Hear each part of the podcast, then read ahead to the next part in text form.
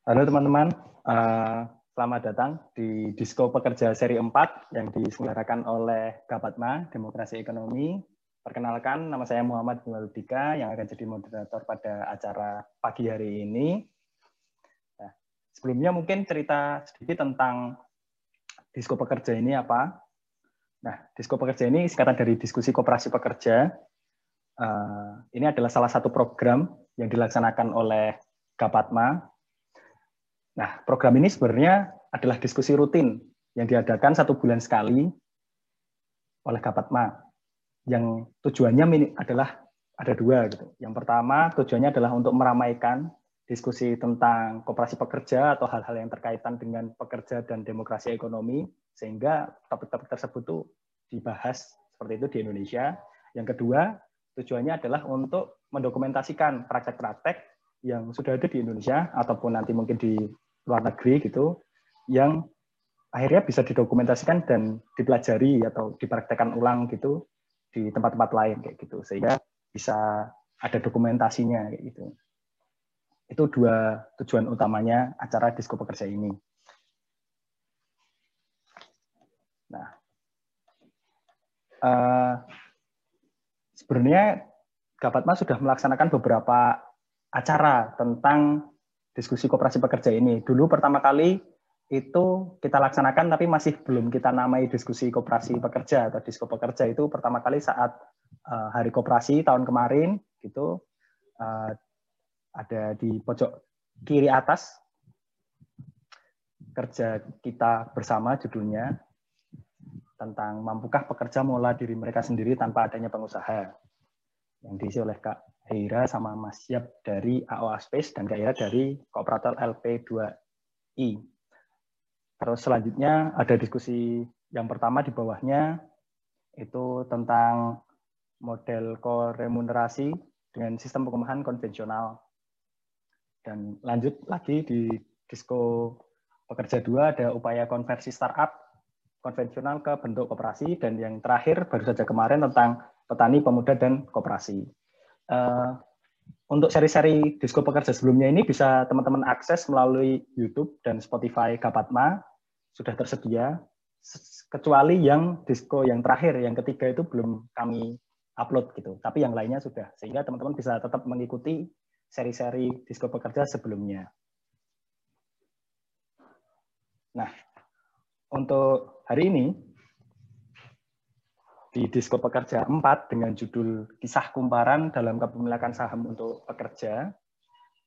Kita akan tentang tamunya gitu adalah dari Kumparan, jadi diwakili oleh Mas Andreas Eko Yuwono, Chief of Corporate Corporate Strategy Kumparan.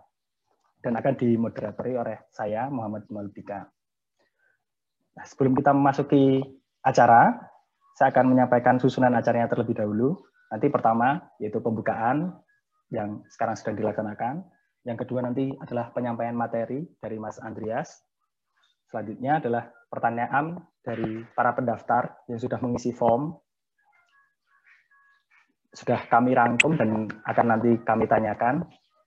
Yang keempat adalah diskusi langsung atau dari teman-teman nanti bisa menyampaikan pertanyaan melalui Slido. Habis ini saya kirim linknya di chat. Teman-teman bisa Uh, nanti saya akan simulasikan bagaimana memberi pertanyaan lewat Slido kayak gitu. Dan yang terakhir adalah pernyataan penutup. Ya. Sebelum nanti masuk ke acara selanjutnya, yaitu Mas Andreas menyampaikan materi, uh, saya akan praktekkan untuk Slido.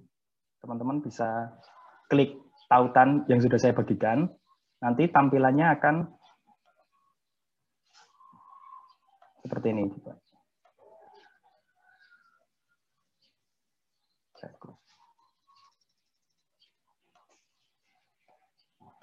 Ya, tampilannya akan seperti ini. Nah, teman-teman bisa tulis pertanyaan. Ya. Namanya Bima. Tulis pertanyaan. Ya, halo, apa kabar?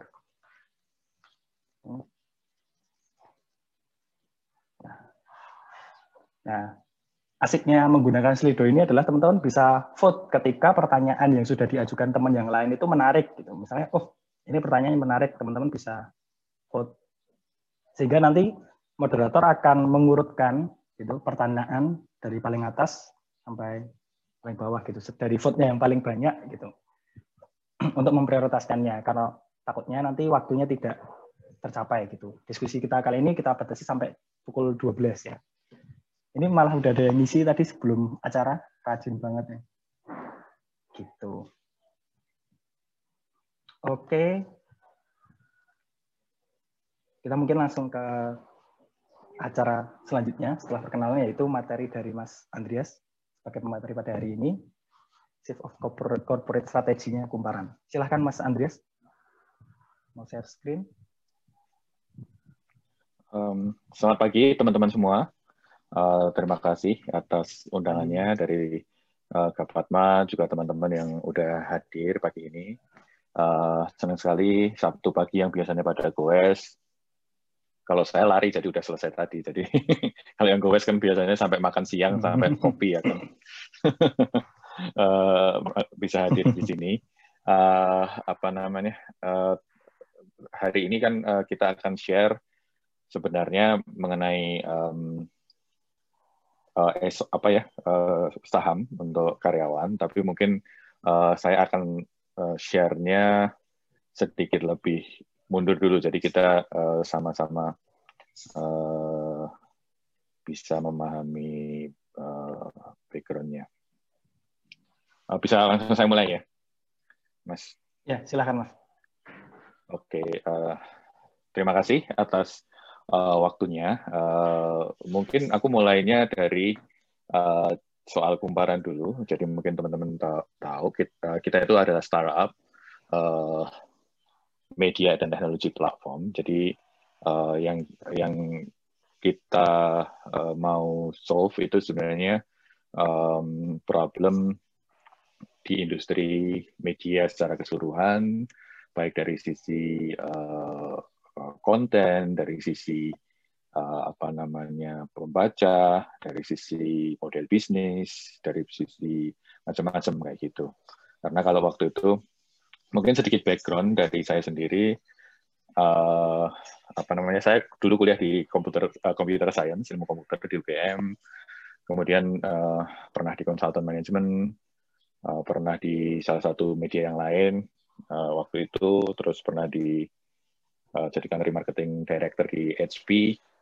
Lalu saya pernah di investment. Kemudian teman-teman akhirnya waktu itu melihat uh, uh, problem di industri media ini udah cukup besar. Akhirnya kita mutusin untuk uh, apa namanya uh, balik lagi ke ke industri ini, kemudian uh, apa masuk untuk uh, melihat sesuatu yang bigger than uh, ourselves lah kayak gitu. Jadi memang kembarannya itu bukan sekedar uh, apa namanya entitas bisnis, tapi memang kita pengennya uh, bukan sekedar, maksudnya bukan sekedar dituju, didirikan, bukan sekedar untuk oh ini sebagai bisnis gitu. Dari awal itu eh uh, kita semuanya nyemplung lagi itu memang karena kita melihat problem yang besar sekali di industri media ini dari sisi uh, dimensinya banyak dan memang tidak bisa diurai uh, dalam waktu singkat. Jadi perkembangannya kumparan sendiri pun uh, setahap demi setahap kayak gitu uh, kira-kira. Tapi yang kita uh, kita mau uh, yang kita kembangin itu sebenarnya dua sisi itu sekaligus sebagai media excellent in journalism uh, tapi kita juga sebagai teknologi di mana memang akhirnya uh, uh, kita juga memiliki uh, apa, investment dan uh, tim teknologi yang nggak uh, ada beda sama startup uh, teknologi yang lain secara kemampuan. Jadi perpaduannya kayak gitu. Nah, kita itu launch di 2017 Januari, jadi kita baru ulang tahun yang keempat. Uh, besok nonton di kumparan ada live streamnya, sekalian promo dikit boleh ya. ada di IG juga, ada apalah itu, ada artis, ada macam-macam kayak gitu. Uh, ulang tahunnya 17 Januari sebenarnya, tapi uh, ngerayainnya uh, besok acara-acara live-nya kayak gitu. Terus, um, jadi ini saya skip uh, online gladi resepnya harusnya pagi ini gladi resep uh, nanti saya nyusul. Oh.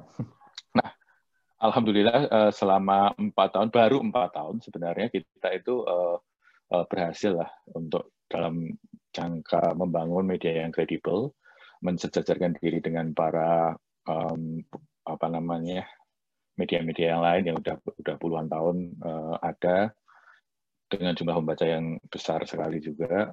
Uh, tapi memang buat kita sendiri ini masih panjang banget PR-nya karena memang yang kita inginkan itu kita bisa itu tadi menjadi lokomotif untuk uh, uh, men-solve problem di industri media, konten, uh, terutama ya banyaklah keprihatinan kita semua tentang apa yang terjadi saat ini. Tapi ya memang itu mesti bertahap ke semuanya. Terus ini tadi yang saya sampaikan, kita memang sukses uh, seperti itu. Nah ini aku mungkin ini. Ini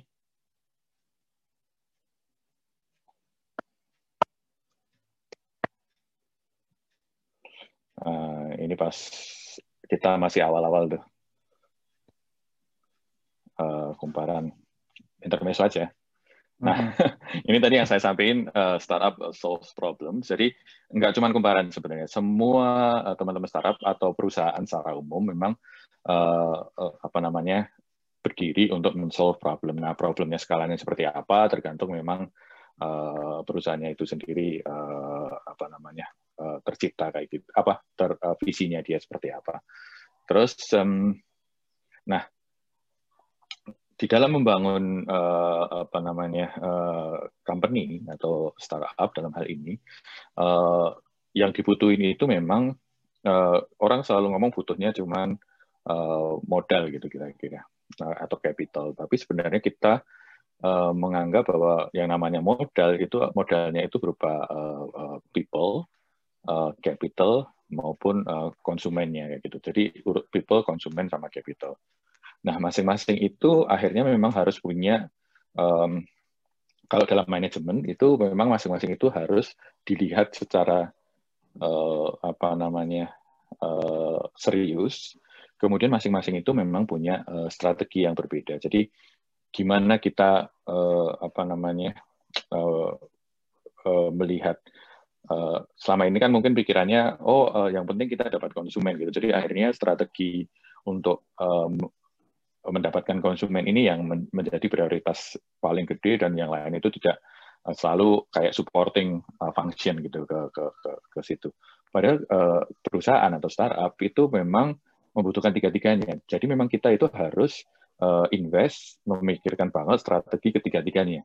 Um, gimana itu urutannya selalu sama kan gimana dapetinnya gimana meretainnya atau gimana memperbesar dan kayak gitu. Entah itu people entah itu konsumen entah itu uh, capital kayak gitu. Nah dan masing-masing itu tentu kita juga uh, ketika kita ngomong segmentasi ketika ngomong uh, target ketika target itu maksudnya uh, siapa yang mau uh, didapat terus kemudian apakah sesuai dengan kita atau enggak itu terdapat di tiga-tiganya itu. Jadi bahkan bahkan mungkin yang paling jauh uh, misalnya soal capital gitu, Bang. Uh, kita juga sama kayak ketika kita dapat konsumen, kita juga tidak apa namanya uh, sembarangan aja. Yang penting ada capital, ada duit itu di, diterima gitu misalnya nanti kak, misalnya kayak gitu. Jadi uh, apa uh, mulainya dari situ dulu. Jadi mindsetnya harus dari situ. Makanya uh, company itu harus selalu juga invest di people. Um, uh, ini aku tak. Ya.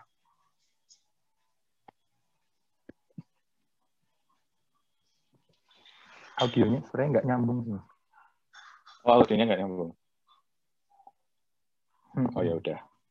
Ya dibayangin aja itu uh, Cinta Laura ngomong uh, selamat kerja teman-teman kumparan sebentar sebentar lagi weekend happy weekend gitu jadi kita bikinin video untuk karyawan itu kayak gitu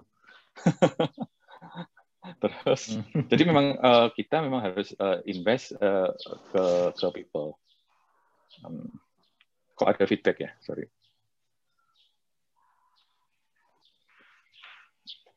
Uh, next. Nah, uh, people yang seperti apa yang harus kita invest? Itu adalah memang uh, dari awal mereka memang yang willing untuk solve the the same problem. Jadinya akhirnya bahkan ketika kita proses uh, rekrutmen, kemudian proses interview dan segala macam, kita memang harus uh, uh, membuat uh, bukan membuat mendapatkan teman-teman uh, yang memang uh, punya passion yang sama untuk solve problem uh, si uh, dari company yang ingin kita solve problem yang membuat uh, company kita itu uh, ada dan pengen solve problem itu di semua bagian. Nah, uh, makanya kumparan itu uh, uh, dari awal uh, ketika yang lain misalnya yang lain tidak invest di marketing recruitment gitu, kita kita invest gitu. Kita serius untuk uh, bikin campaign-campaign ketika uh, rekrutmen. Jadi uh, pas ke, uh, biasanya kan kalau lowongan kan cuma tulis lowongan gitu. Kita sampai bikin yang viral-viral kayak gini. Ini uh, ITB wisuda kita pasangin apa namanya uh, apa bunga kayak gitu tapi tulisannya kayak gitu tapi akhirnya viral karena di foto-foto sama yang wisuda. Terus kita bikin video-video campaign um, um, apa poster lowongannya. Nggak karu-karuan kayak gitu. Macam-macam lah. Pokoknya uh, bahkan uh, uh, ini ini saya mau menggambarkan bahwa bahkan ketika mulai dari proses rekrutmen pun uh, kita memang kita pikirin sekali. Eh, mungkin sedikit uh, flashback ketika kita belum launching waktu itu kan kita butuh uh, rekrutmen uh, apa namanya uh, untuk uh, karyawan kan waktu itu teman-teman people yang awal kan. Uh, kita akhirnya ya memang waktu itu kita bikin uh, story uh, soal uh, bahwa kita mau launch sesuatu teman-teman uh, yang sebelumnya punya pengalaman di industri, kita mau launch sesuatu, kemudian akhirnya waktu itu yang lamar sampai uh, lebih dari 30 ribu orang, bahkan ketika perusahaannya belum belum ada. Kemudian uh, ketika udah diseleksi uh, seratusan karyawan waktu itu, uh, kita onboardingnya uh, tiga hari, ngundang tujuh uh, menteri lah, uh, para uh, apa namanya who's and who public figure untuk untuk memberikan uh, masukan ke uh, teman-teman karyawan. Dan strateginya itu uh, kita sebut uh, onboarding kan. Jadi gimana waktu karyawan teman-teman uh, karyawan itu masuk bahkan pas masuk pun kita pikirin sekali gimana uh, membekali teman-teman uh, uh, karyawan baru ini. Uh, tradisi onboarding ini kita kita terusin uh, ke onboarding onboarding tahap uh, berikutnya. Uh, uh, ini salah satu onboarding yang lain. Uh, jadi acara onboardingnya itu bahkan uh, udah kayak acara untuk keluar gitu. Kita sendiri mungkin uh, apa namanya uh, duluan bikin acara-acara internal untuk karyawan dulu dengan skala seperti itu sebelum akhirnya nak bikin acara-acara uh, di luar malahan. Nah, mungkin nggak ada soundnya tapi bisa dibayangin. Uh, jadi yang ini juga menarik karena proses rekrutmennya uh, memang uh, cukup panjang, tapi waktu itu kita juga memberi value kepada uh, teman-teman yang ikut tes dengan bikin uh, seminar dan lain-lain. Ini acara onboarding karyawan baru kita.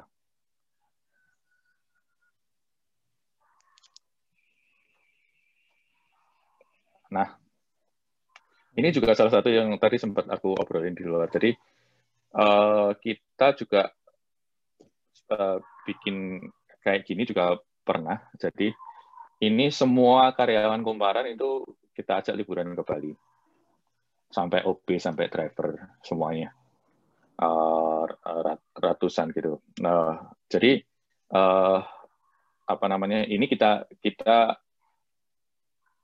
apakah ini bisa dilakukan karena uh, hanya bisa dilakukan karena uh, uh, apa namanya kita memang perusahaan yang uh, sehat dan segala macam? Iya pasti. Tapi ini juga bisa dilakukan karena ada decision making yang uh, mindsetnya bahwa kita memang ke people juga harus invest. Karena kalau enggak, bayangin ngirim orang segini banyak ke, ke Bali kan mendingan mungkin dipakai untuk uh, marketing kayak gitu misalnya marketing ke konsumen eman-eman kalau bahasa Jawanya kan gitu. Nah kalau kita memang uh, willing untuk ke untuk ke situ jadinya karena dari awal saya sampaikan tadi memang mindsetnya ke people consumer sama capital itu dari manajemen itu memang mesti uh, mesti seimbang gitu. Jadi jadi nggak kepentingan people itu dari sisi uh, decision making itu selalu ketinggalan gitu. Nggak boleh kayak gitu. Nah, uh, akhirnya ya itu ujung-ujungnya kan sebenarnya membangun uh, company culture. Uh, kemudian kita uh, selalu invest ke karyawan seperti uh, people Uh, kemudian, nah ini yang mungkin uh, jadi uh, yang mungkin kita tunggu. Jadi uh, invest in uh, invest in good benefits itu macam-macam. Uh, misalnya tadi saya sempat cerita sebelum acara, uh, kumparan itu dari awal bahkan ketika karyawannya masih 14, uh, akhirnya waktu itu kita uh, apa uh, kesehatan karyawannya itu uh, pakai insurance yang cashless. Jadi pakai uh, karyawan mau rawat jalan, jalan ataupun rawat inap itu uh, tidak perlu mengeluarkan uang cash. Kenapa itu uh, kelihatannya biasa di depan gitu. Tapi ketika itu dilakukan sama startup yang masih kecil, uh, sebenarnya itu karena masalah mindset ya kita untuk ketika kita ngelihat teman-teman employees. Uh, dalam hal ini uh, bisa aja sih sebenarnya uh, uh, rawat jalan itu uh, benefitnya reimburse kayak gitu kan kita bayar duluan kemudian nanti di belakang di reimburse kayak gitu. Cuman ketika mikirin dari sisi uh, kita sebagai karyawan kayak gitu atau teman-teman karyawan kadang-kadang kita itu sakit nggak mau ke dokter kenapa? Karena lagi nggak megang cash. Debit card tabungannya mepet kayak gitu misalnya. Atau tabungannya kita nggak tahu kan ke dokter nanti habis berapa kan namanya sakit kan nggak tahu. Uh, terus mungkin kredit card belum punya dan lain-lain. Jadinya kan akhirnya orang sakit menahan diri nggak ke dokter karena nggak ada apa namanya uh, cashnya kayak gitu. Karena dia tak mesti cash dan kemudian nanti dirimbus berapa waktu lagi gitu kan rimbus pun nggak nggak langsung saat itu juga mungkin kan uh, akhirnya karyawan jadi kesehatannya jadi nggak nggak bagus kayak gitu kan. Nah dengan uh, meru, uh, dengan cashless itu dari awal kita tahu ya kalau sakit ya biar nggak mikir gitu coba diobati dan segala macam. Jadinya nggak nggak makin sakit kasihan gitu dari awalnya. Nah benefit-benefit kayak gitu di di tempat kita memang cukup banyak yang termasuk uh, sampai ada kegiatan-kegiatan yang memang uh, quote unquote ekstrakurikuler kayak gitu. Seperti olahraga kalau waktu itu atau yang lain-lain. Termasuk ada uh, kelas mindfulness, kelas development dan lain-lain.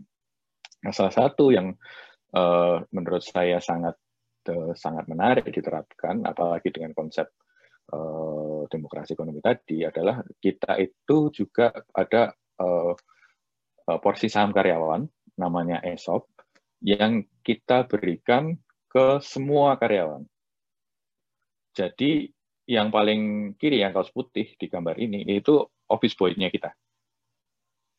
Jadi office boy-nya kita itu juga dapat uh, saham karyawan, uh, porsi saham karyawan atau employee ikut ikut di uh, sorry office boy kita ikut employee stock option programnya uh, kumparan. Jadi uh, semua itu dapat uh, apa namanya hak uh, yang sama dari uh, dari semua level.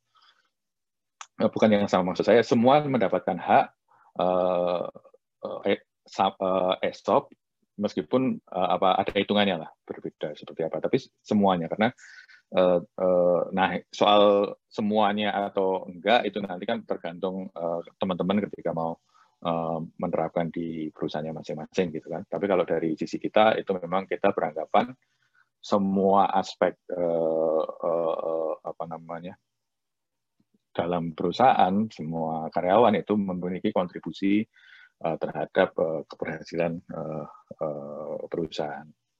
Nah, mungkin aku uh, udah mulai ngomongin sebenarnya employee stock option uh, program itu uh, apa sih sebenarnya um, secara singkat itu sebenarnya um, alokasi uh, saham yang uh, dapat diberikan kepada uh, employee uh, dalam bentuk uh, uh, stock option kayak gitu. Jadi uh, kita dari kita dari sisi apa namanya perusahaan dari sisi shareholder itu memang sudah mengalokasikan akan ada akan ada saham yang bisa diberikan ke karyawan. Kalau employee stock option program itu dalam bentuk uh, stock option. Nah, uh, sebenarnya apa sih stock option itu? Uh, secara singkat sebenarnya itu adalah uh, hak atau bukan kewajiban ya, hak yang diberikan ke karyawan untuk membeli sejumlah saham yang telah ditentukan tidak dengan harga yang sudah ditentukan sebelumnya dalam waktu uh, periode tertentu kayak gitu. Uh, periode tertentu itu periode nanti um, kita nanti akan saya sampaikan terminologi terminologinya secara umum aja uh, uh, dengan bagaimana. Jadi ini merupakan hak. Jadi kenapa saya sebut hak? Karena uh, karena bisa aja uh, nantinya ketika itu haknya nggak dieksekusi boleh aja, ya gitu. Nah, uh, kenapa ini um, disukai kayak gitu oleh oleh oleh oleh karyawan? Itu mindsetnya Biasanya saya ulang lagi ya. Jadi kalau dari sisi perusahaan, kita selalu beranggapan bahwa people atau termasuk semua karyawan itu juga berhak mendapatkan uh, apa namanya menikmati uh, salah satu benefit dari uh, kesuksesan sebuah perusahaan. Kesuksesan sebuah perusahaan itu kan salah satunya tercermin dengan uh, uh, naiknya nilai sahamnya dia kayak gitu kan entah itu dia perusahaan tertutup, entah itu dia perusahaan uh, terbuka nanti. Nah, makanya si si si employee itu uh, akhirnya akan bisa ikut menikmati uh, apa namanya kenaikan harga uh, saham perusahaan itu. Hmm. Terus kenapa uh, apa namanya uh, itu menarik karena uh, si si employee itu kan juga tahu banget kondisi perusahaannya itu seperti apa. Kemudian apalagi kalau dia tergabung dari dalam perusahaan kecil kayak gitu atau startup atau memang bahkan perusahaan terbuka kayak gitu. Eh, dia tahu performance perusahaannya seperti apa, dia tahu bahwa misalnya kalau dia bergabung di startup gitu dia dari kecil membesar membesar kayak gitu, dia tahu bahwa nilai perusahaannya ini akan eh, naik atau sudah naik selama ini dan akan terus menerus naik sehingga dia uh, akan ikut menikmati kenaikan uh, uh, harga harga sahamnya itu uh, nilai sahamnya itu. Terus uh, ini kan uh, ini kan buat employee kan juga merupakan investasi buat dia kayak gitu kan uh, di luar bahwa dia dapat gaji dapat bonus dapat macam-macam uh, benefit yang memang uh, secara apa namanya reguler dia juga uh, mungkin dapatin nah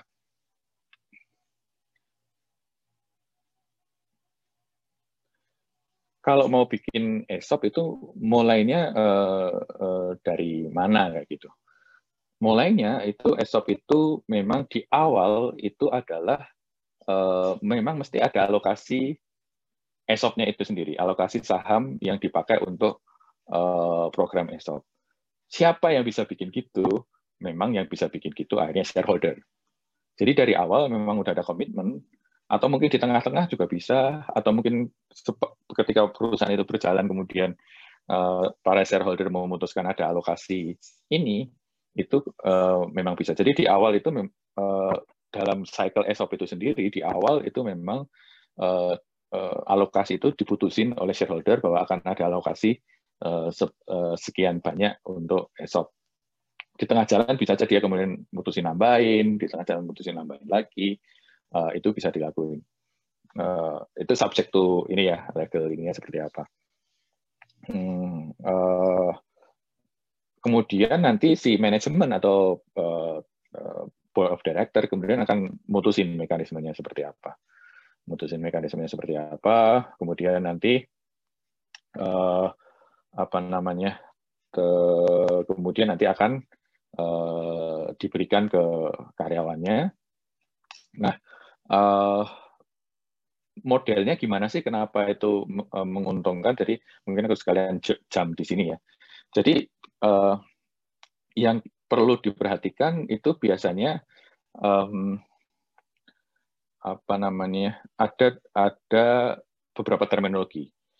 Uh, uh, yang nomor satu itu uh, saya bilang tadi uh, strike price ya gitu. Jadi udah diputusin bahwa um, karyawan bisa membeli saham misalnya satu rupiah gitu harganya untuk satu lembar saham kemudian uh, karyawan ini misalnya Mas X gitu uh, apa namanya mendapatkan uh, opsi untuk membeli uh, saham uh, misalnya 100 lembar masing-masing satu rupiah.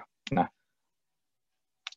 perusahaan setelah ngasih itu, yang berikutnya ada namanya masa tunggu. Jadi uh, si karyawan ini uh, uh, tidak langsung mengeksersis uh, atau langsung bisa membeli uh, sahamnya itu di uh, di awal biasanya dikasih masa tunggu bisa satu tahun bisa dua tahun bisa macam-macam. Karena kan untuk sebenarnya ini kan bagian dari reward uh, si perusahaan apa namanya juga ke si karyawan kayak gitu kan. Setelah masa tunggu nanti ada namanya masa pelaksanaan. Jadi masa pelaksanaan itu ada yang uh, bertahap jadi misalnya haknya tadi Eh, dilaksanakan bertahap tiap bulan, eh, eh, boleh tiap bulan, tiap tahun, atau atau memang langsung bisa dilaksanakan 100%, tapi dikasih waktu misalnya 3, 4, 5 tahun untuk melaksanakannya. Nah, ketika dia melaksanakan, misalnya dia melaksanakan 100% dari haknya, nah baru di situ apa namanya opsi itu berubah menjadi Uh, saham uh, kepemilikan. Terus sekali lagi itu adalah haknya. Jadi ketika si uh, teman-teman karyawan ini merasa misalnya, wah kalau aku eksekusi ini harganya yang udah ditentukan kemarin ternyata perusahaannya nggak kelihatan berkembang gitu. Ah nunggu dulu sih menyelesaikan misalnya jangka vestingnya tadi atau waktu pelaksanaannya itu sampai akhir bisa aja. Atau apa dia sudah ngelihat bahwa company itu growing luar biasa, value-nya jadi yang misalnya satu rupiah tadi menjadi 100 rupiah, ya berarti dia dia sudah melihat immediate apa namanya uh, gain-nya uh, potensial gain-nya dia kan. Di di sana dia bisa mengeksekusi untuk mengambil uh, membeli satu rupiah tadi. Uh, tapi dia udah tahu bahwa sebenarnya yang dia pegang saat ini itu nilainya dia beli dengan satu rupiah nilainya sebenarnya udah jadi 100 terus uh, kalau dia pegang lagi lama-lama bisa jadi seribu gitu bisa uh, bisa kayak gitu. Nah terus uh, apa namanya akhirnya ya ujungnya opsinya itu exercise nah apakah berhenti di situ? Bisa saja kemudian perusahaan atau shareholder dan perusahaan itu bisa aja mengulang untuk bikin lagi uh, apa namanya uh, Eh, program lagi untuk meritin karyawannya. Bisa aja ada uh, mekanismenya seperti apa bisa ditentukan sama perusahaannya jadi uh, kalau uh, meritin atau apa untuk uh, promosi atau dan segala macam segala macam itu uh, variasi di masing-masing uh, perusahaan. Jadi bisa aja opsi yang didapat itu uh, bertambah di di masa depan kayak gitu. Tergantung uh, strategi uh, perusahaannya. Kemudian uh, apa namanya ini kita masuk teknis ya kita masuk teknis. Gimana uh, mendistribusikan uh, esotnya. Balik lagi uh, cara cara ngitungnya itu uh, tergantung kebijaksanaan perusahaannya ada perusahaannya yang misalnya um, membuat bahwa oh ini uh, opsi untuk para uh, founder kayak gitu atau opsi untuk uh, manajemen dan early stage employee. Jadi karyawan yang bergabung di dalam uh, uh, waktu awal mungkin akan dapat uh, apa namanya uh, hitungan yang berbeda dibanding mungkin karyawan yang uh, uh, mungkin company-nya udah besar kayak gitu misalnya. Rumusnya beda bisa aja. Uh, kemudian bisa aja dia juga um, yang kalau memang mau dibagiin ke jumlah yang gede biasanya company akan bikin kayak rumusnya kita punya alokasi saham sekian banyak untuk employee organisasi kita itu nanti kira-kira akan segede ini ada bagian atau level atau uh, tertentu atau mis misalnya grade-nya. Kemudian dia hitungin rumusnya kira-kira kalau grade ini uh, opsinya berapa banyak grade ini berapa banyak opsinya berapa banyak berapa banyak. Kemudian dia udah siapin dari awal. Jadi kalau company organisasinya cukup besar uh, atau dia memang udah expect bahwa organisasi itu akan growing gede sekali dia udah nyiapin um, um, kayak kalau semua employee atau sebagian besar employee atau level tertentu employee itu akan dapat opsi, dia udah gambar dulu organisasinya kayak gimana, kemudian dia hitung kira-kira alokasinya gimana, atau dibikinin rumus akhirnya untuk uh, mengalokasikan uh, option option itu ke uh, uh, uh, employees-nya. Nah, akhirnya, uh, nah di sini ujungnya sebenarnya um, kapan dia bisa uh, mencairkan gitu ketika dia udah membeli memiliki saham, ya akhirnya sama kayak uh, shareholder yang lain. Kalau memang dia perusahaan publik, ya berarti memang dia bisa uh, jual sahamnya setiap waktu. Kalau memang dia masih perusahaan tertutup, ya mungkin nanti akan ikut uh, boleh ikut menjual, misalnya ketika perusahaannya di acquire perusahaan yang lain. Kira-kira uh, uh, mencairkan investasinya dia dalam bentuk saham itu akhirnya akan terjadi se, uh, seperti itu. Terus mengenai aturannya eh, ketika megang gitu misalnya eh, nanti eh, ada peraturan perusahaan yang mengatur dan masing-masing perusahaan itu mungkin punya kebijakan tertentu soal misalnya itu tadi masa tunggunya berapa banyak, lama, terus dia bisa melaksanakan itu apakah bertahap ataukah langsung punya hak 100%, kemudian termasuk mengatur apakah boleh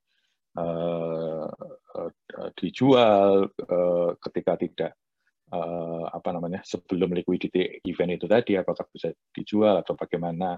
Itu apa namanya aturan-aturannya yang menetapkan nanti si peraturan perusahaan masing-masing ya gitu. Tentu saja dengan melihat aturan yang di atasnya ya undang-undang atau hal-hal lain yang memang perlu di, diperhatikan. Cuman in short sebenarnya uh, itu aja tapi bisa dibayangkan uh, apa namanya tadi bila dia berhak untuk uh, apa namanya mem mempunyai hak untuk ikut menikmati uh, pertumbuhan dari perusahaan uh, kemudian dia bisa ikut teman-teman uh, itu semuanya bisa itu ikut mendapatkan uh, benefit dari pertumbuhan perusahaan tentu itu adalah uh, sesuatu yang sangat uh, apa namanya menarik dari sisi perusahaan maupun dari sisi apa namanya karyawan gitu. Karena ya istilahnya memang benar-benar ikut memiliki perusahaan itu tidak hanya sebuah jargon tapi memang benar-benar ikut memiliki perusahaan dalam artian uh, uh, legal juga akhirnya. Dan ikut memiliki perusahaan dalam artian finansial juga keuntungan finansialnya. Seperti itu. Aku rasa cukup ya mas uh, ini. Oke. Okay.